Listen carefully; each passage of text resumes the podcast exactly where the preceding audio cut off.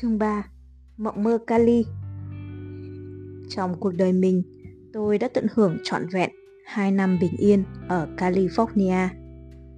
Thư riêng của Phạm Xuân Ẩn gửi Rosan và Rick Martin ngày 13 tháng 12 năm 1969. Tối thứ Bảy, ngày 12 tháng 10 năm 1957, người đàn ông 30 tuổi Phạm Xuân Ẩn đặt chân xuống California Đến được đây đối với ông thật là may mắn sau khi hồ sơ của ông từng nằm chết dí trong các văn phòng quan liêu của cơ quan xuất nhập cảnh Việt Nam. Trong tuyệt vọng, ẩn gọi điện thoại tới một người anh em họ làm việc cho người em út của Ngô Đình Diệm là Ngô Đình Cẩn, lãnh chúa miền Trung, để hỏi xem có giúp giải quyết được không. Hồ sơ của ẩn được chuyển lên bác sĩ Trần Kim Tuyến kèm chỉ thị phối kiểm với phía Mỹ về tính cách và lòng trung thành của ẩn. Chỉ cần sự tiến cử của Leslie cũng đủ để tuyến sắp xếp giải quyết hồ sơ cho ẩn, khai thông hành trình tới nước Mỹ. Từ giờ phút này, cuộc đời của điệp viên Cộng sản Phạm Xuân Ẩn và một trong những nhân vật chống cộng kịch liệt nhất, bác sĩ Trần Kim Tuyến, vĩnh viễn hòa lẫn vào nhau. Tuyến là giám đốc Sở Nghiên cứu Chính trị và Xã hội thuộc Phủ Tổng thống, được gọi tắt theo kiểu James Bond là CFS. Đóng trong tòa nhà nằm ngay khuôn viên Phủ Tổng thống và báo cáo trực tiếp cho người em trai của Diệm, cố vấn Ngô Đình Nhu. Cơ quan này có quan hệ gần gũi với CIA và nhân viên chỉ bao gồm toàn những người trung thành với Nhu và Tuyến cơ quan tình báo và an ninh thuộc phủ tổng thống này là một đội cảnh sát mật vụ có thể vươn vòi bạch tuộc ra mọi ngõ ngách ở Nam Việt Nam. Xuất thân từ một gia đình công giáo chống cộng nổi trội tại Pháp Diệm, một giáo sứ ở miền Bắc. Tuyến là một người được anh em họ Nhu, họ Ngô thu lạp từ sớm. Nhu đã sớm đánh giá Tuyến là một con người có đầu mối liên lạc ở mọi ngóc ngách của xã hội Việt Nam để có thể thành công trong mọi chiến dịch, dù lớn hay nhỏ. Nếu có điểm gì đó khả dĩ, được coi là tích cực trong vụ rắc rối về thự thực, thì đó chính là vấn đề gia đình. Việc phải trì hoãn ngày rời Sài Gòn đã giúp ẩn được ở bên cha khi người cha chút hơi thở cuối cùng trên đôi tay của ẩn vào ngày 24 tháng 9 năm 1957 nhằm ngày mùng 1 tháng 8 âm lịch ở tuổi 57. Mất mát ấy đã đặt một gánh nặng lên vai ẩn bởi phần lớn trách nhiệm gia đình giờ đây sẽ do ông, vốn là con trai cả, gánh vác. Đặc biệt là trong thời gian chịu tang ba, theo truyền thống Việt Nam là 3 năm. Khi phụ thân qua đời, ẩn không nghĩ rằng ông sẽ có thể tiếp tục tới Mỹ để học tập. Tại ngã rẽ đầu tiên của cuộc đời ẩn thì nhiệm vụ công tác được đặt lên trên hết. Mai Trí Thọ, em trai của ông Lê Đức Thọ, đã tham gia vào việc hoạch định nhiệm vụ của ẩn. Thời đó, chúng tôi vẫn còn hoạt động bí mật. Ông Thọ giải thích với tôi. Tôi phải bí mật gây quỹ cho hoạt động bằng cách sử dụng một phần ngân sách tình báo và phần còn lại thì đi vay. Tôi hỏi ông Thọ, vì sao ẩn được chọn cho nhiệm vụ quan trọng này? Ông đáp, ông ấy nói tiếng Anh giỏi hơn tất cả những người khác và được trời ban cho những phẩm chất nghề nghiệp. Một trong những điểm mạnh nhất của điệp viên là luôn bình tĩnh và có nhiều bạn bè. Phải luôn duy trì quan hệ với mọi người để tránh gây chú ý. Ẩn có thể làm điều đó với mọi người và đó là lý do tôi coi ông ấy là một trong những nhà tình báo vĩ đại nhất trong lịch sử đất nước. Cấp trên trực tiếp của ẩn, ông Mười Hương, là người chịu trách nhiệm về việc liệu có thể hoãn nhiệm vụ của ông ẩn hay không.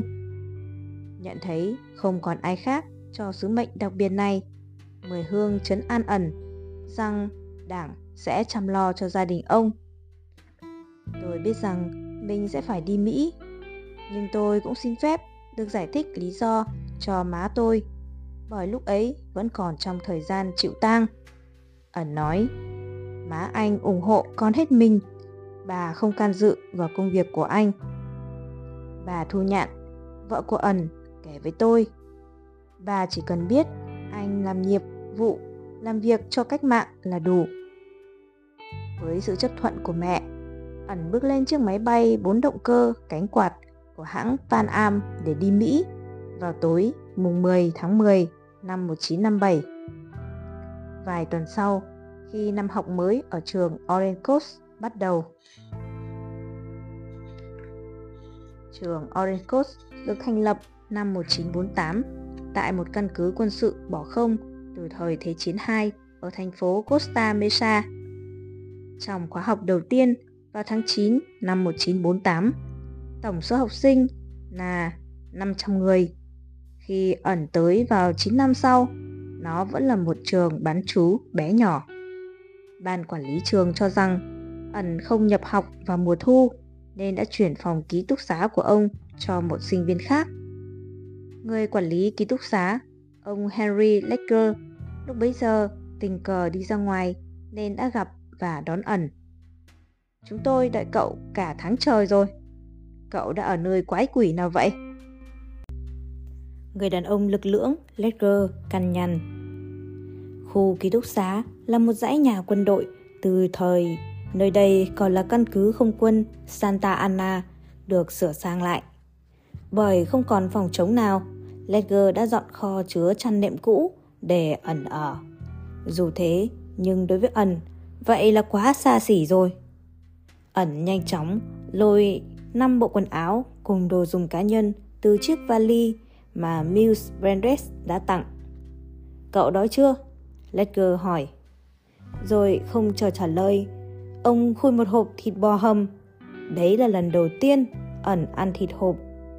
Ông thấy món này rất ngán, nhưng để phục vụ cho hoạt động của mình, đây cũng là một kiểu học tại chỗ để hiểu văn hóa Mỹ. Là một cựu chiến binh Thế chiến II và cùng tuổi với cha của ẩn, Ledger ngay lập tức trở thành người chăm lo cho sinh viên mới. Ledger thích chơi guitar và ăn mặc giống như một gã cao bồi. Thứ tư hàng tuần, ông và ẩn xem đấm bốc trên truyền hình, còn tối chủ nhật thì xem đánh bowling. Ledger có một chiếc xe bán tải cũ và một nhà thùng di động. Về sau, ông đã dạy cho ẩn lái xe. Tôi yêu ông như cha vậy, ẩn kể. Ông đã giúp tôi vượt qua thời gian đau khổ sau khi cha tôi mất. Ông là người luôn mong muốn tôi thích thú nơi ở mới, hòa nhập vào gia đình mới ở đây. Lúc mới đến, tôi rất đơn độc và ông đã giúp tôi cảm thấy mình được chào đón tại vùng đất này. Kỳ nghỉ cuối tuần đầu tiên của ẩn ở trường Orange Coast diễn ra sự kiện khơ vũ mùa thu. Ledger đã khích lệ ẩn tham dự để có thể gặp người này, người kia. Khi ẩn bước vào phòng nhảy, mọi cắm mắt đều dồn về đến sinh viên Việt Nam đầu tiên học tại trường Orange Coast và cũng là người Việt duy nhất tại quận Cam vào thời điểm đó. Mấy người bạn học lập tức trêu ông bằng cách gán cho biệt danh khổng tử. Và ẩn cũng đứng ngoài gần suốt buổi tối hôm đấy, bởi ông là dân châu Á và một phần do bộ vest và cà vạt ông Vận không phù hợp với buổi khiêu vũ có chủ đề viễn Tây hôm đó. Giữa lúc đang đinh ninh rằng mình sẽ chỉ ngồi dựa tường suốt cuộc vui, ẩn cảm thấy rất bối rối khi một nữ sinh đột nhiên mời ông nhảy. Ông gần như đứng chôn chân tại chỗ, bởi vì ông chưa từng khiêu vũ hay cầm tay một phụ nữ lạ khi còn ở Việt Nam. Cô bạn học khích lệ, bảo cầm tay phụ nữ lúc nhảy không vấn đề gì. Cuối buổi hôm đó, cô gợi ý ẩn tham gia lớp khiêu vũ thay cho tín chỉ thể dục bắt buộc. 8 tháng sau, ẩn đã trở thành một người khiêu vũ điệu nghệ.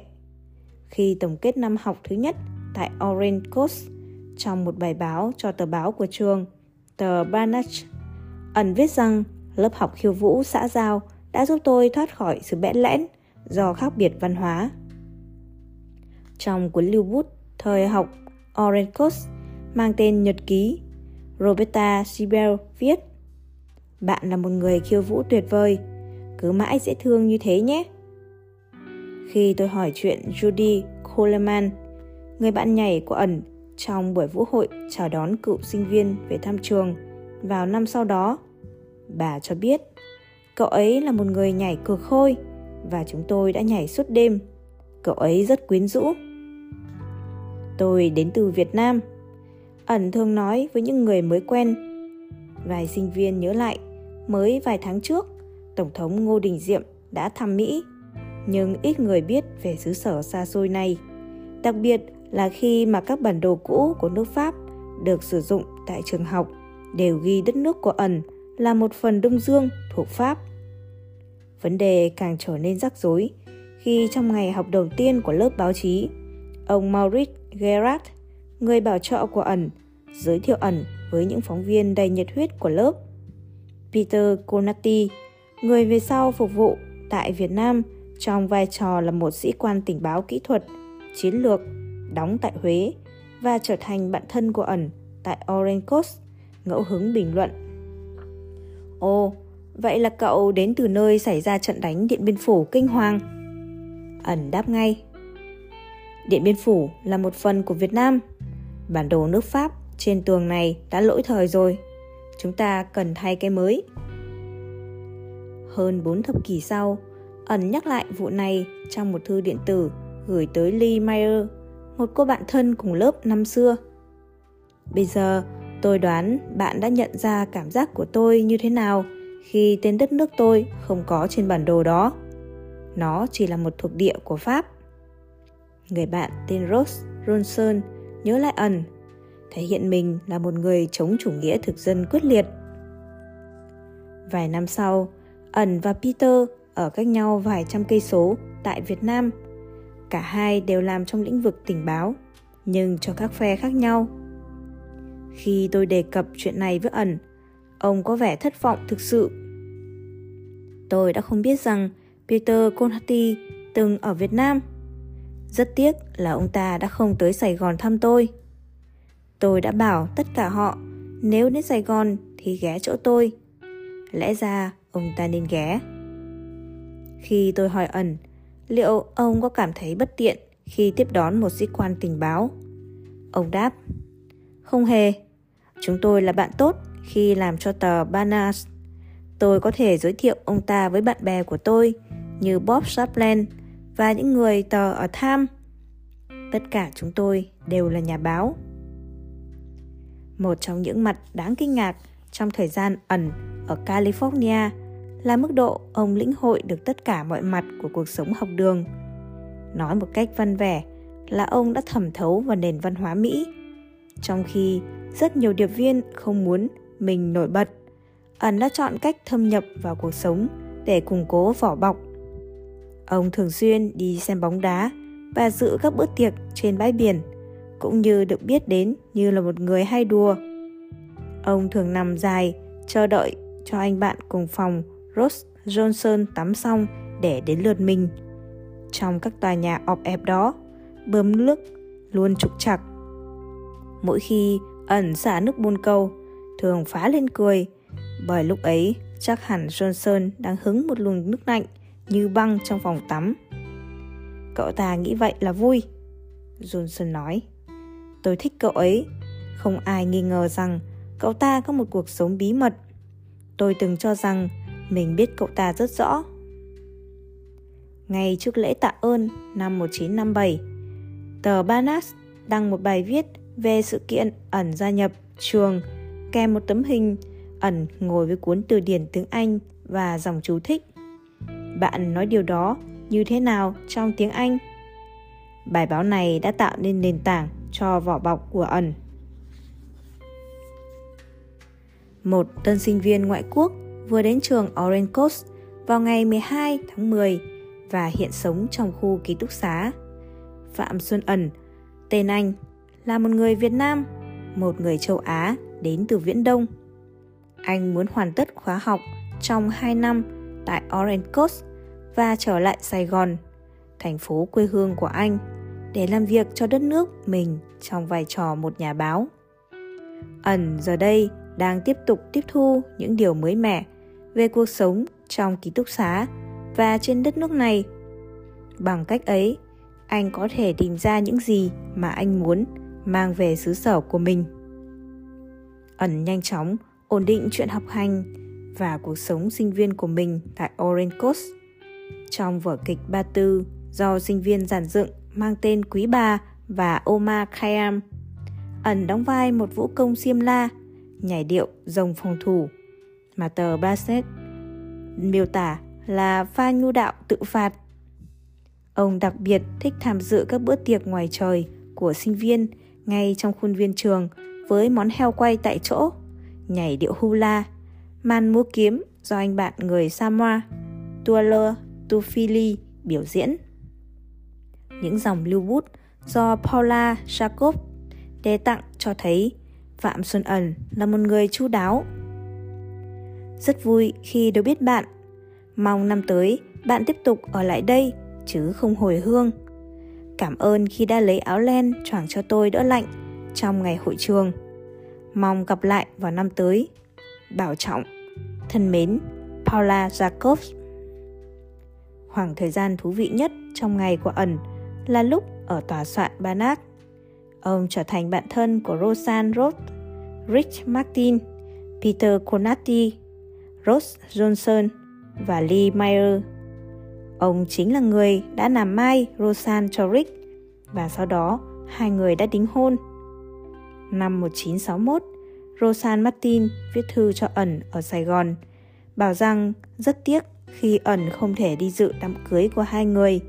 Nhưng cô muốn ẩn biết rằng tấm hình của bạn đã được đưa vào bộ ảnh đám cưới trong mục Chúng tôi đã gặp nhau như thế. Khi tôi nói chuyện với Rosan vào tháng 10 năm 2006, bà cho biết ẩn luôn rất dễ chịu và có khiếu hài hước tuyệt vời. Sau đó, bà làm tôi sửng sốt khi kể anh ấy từng cầu hôn với tôi. Tôi nhớ khoảnh khắc đó rất rõ. Lúc ấy, chúng tôi đang ở lớp báo chí. Đột nhiên, anh ấy tiến đến và nói một cách trịnh trọng. Rosan, anh đã phải lòng em trong năm nay. Anh muốn cưới em. Nhưng anh lo em sẽ không hạnh phúc khi đến nước anh sinh sống, bởi ở đấy rất xa lạ. Mọi người chỉ đi xe đạp, bận đồ ngủ ra ngoài đường và treo quần áo ở cửa sổ. Anh thực sự muốn em nghĩ về điều đó. Tôi bị sốc nặng bởi chúng tôi chưa từng hẹn hò. Hôm sau tôi bảo anh ấy rằng tôi không thể lấy anh ấy. Thế rồi năm sau, anh ấy giới thiệu tôi với Rick. Bên cạnh Rosan, ẩn còn có tình cảm đặc biệt với Lee Meyer. Học trước ẩn một năm tại trường Orange Coast và đã có một năm làm cho tờ Barnard. Lee trước đó từng làm phóng viên tại trường trung học Pasadena và vào Đại học thành phố Pasadena trước khi chuyển tới trường Orange Coast. Cô cũng từng làm cho hai tờ Sierra Mara News và Garden Grove Daily News. Ẩn ngay lập tức bị hút hồn trước một cô gái mà như ông miêu tả, tóc vàng nhạt, đôi mắt xanh thông minh sau cặp kính dày, đầu óc nhanh nhạy với sự suy xét sắc sảo và tư duy sâu sắc. Tháng 1 năm 1958, Lee bắt đầu làm chủ bút tờ Banat. Ẩn được cất nhắc từ người viết phóng sự lên làm biên tập viên trang 2. Có nghĩa rằng ông và Lee sẽ làm việc cạnh nhau trong suốt học kỳ mùa xuân năm 1958. Ẩn đã đưa vào một chi tiết quan trọng trong bản tin thông báo việc ông được thăng chức trên tờ Banas. Ẩn Phạm, một sinh viên ngoại quốc đến từ Việt Nam, sẽ đảm nhận chức vụ biên tập viên trang 2. Trước đây, Ẩn là phóng viên viết bài cho tờ Banas và là thành viên một ban kiểm duyệt tin tức tại quê hương anh ta. Chi tiết này chứa đựng cả một sự chớ trêu khi vào năm 1976, ẩn đã từ chối lời đề nghị làm công việc tương tự cho chế độ mới. Trong năm đó thì ẩn và Ly thực sự không rời xa nhau nửa bước. Ly mời ẩn tới nhà vào dịp lễ tạ ơn và Giáng sinh. Kể từ đấy, cứ đến mỗi mùa nghỉ hè, gia đình Mayer lại gửi một món quà tới hội tim nước Mỹ với tên người gửi là Phạm Xuân Ẩn. Tôi đoán là bạn không thể hình dung tôi xúc động thế nào trước tấm chân tình của bạn khi bạn luôn tạo cho tôi cảm giác như ở nhà trong những ngày xa quê hương. Ẩn đã viết cho Ly những lời như thế. Thế rồi, ẩn phải lòng Ly. Cô ấy biết tình cảm của tôi. Ẩn kể với tôi, tôi yêu cô ấy. Tôi không thể tỏ tình, nhưng tôi biết cô ấy cảm nhận được tình cảm của tôi. Bằng chứng duy nhất về tình cảm của Ly mà chúng ta có được đó là thư điện tử hai người gửi cho nhau trong những năm 2001, hai năm trước khi bà qua đời. Tôi thường xuyên nghĩ tới bạn, lo lắng không biết bạn có an toàn hay không và làm sao để tôi có thể biết được bạn bình an. Ly viết, tôi rất vui khi nhận thấy rằng khiếu hài hước của bạn vẫn còn vẹn nguyên trong những thư điện tử này. Bạn có nhớ một buổi tối khi bạn tới thăm gia đình tôi và sau đó tôi lái xe đưa bạn trở về cái khu ký túc xá nghiêm mật tại trường Orange Coast. Lúc ấy sương mù quá dày đặc, đến nỗi bạn phải ra khỏi xe rồi đi bộ phía trước để tôi có thể lái xe theo sau. Vì một lý do nào đó mà tôi nhớ rất rõ, chứ không mù mờ như đám xương kia. Về cái sự kiện ấy, tôi ngưỡng mộ bạn vô cùng vì khả năng thích nghi và việc có thể sống trong khu ký túc xá vốn được thiết kế cho những người vị thành niên, chứ không phải cho một gã đàn ông đã trưởng thành như bạn. Được học chung với một tâm hồn lịch lãm và có học thức như bạn đã giúp tôi làm giàu thêm những trải nghiệm của mình. Việc chúng ta được làm bạn tốt của nhau là một món quà đầy kinh ngạc đối với tôi. Dưới sự dẫn dắt của ly ẩn tỏa sáng trong vai trò một phóng viên và cũng với sự cầm trịch của Lee, tờ Barnes được Hiệp hội Báo chí học đường xếp hạng nhất. Lee khuyến khích ẩn viết những bài báo so sánh Việt Nam với Mỹ để các học viên tại Orange Coast có thể hiểu thêm về đất nước và văn hóa Việt Nam.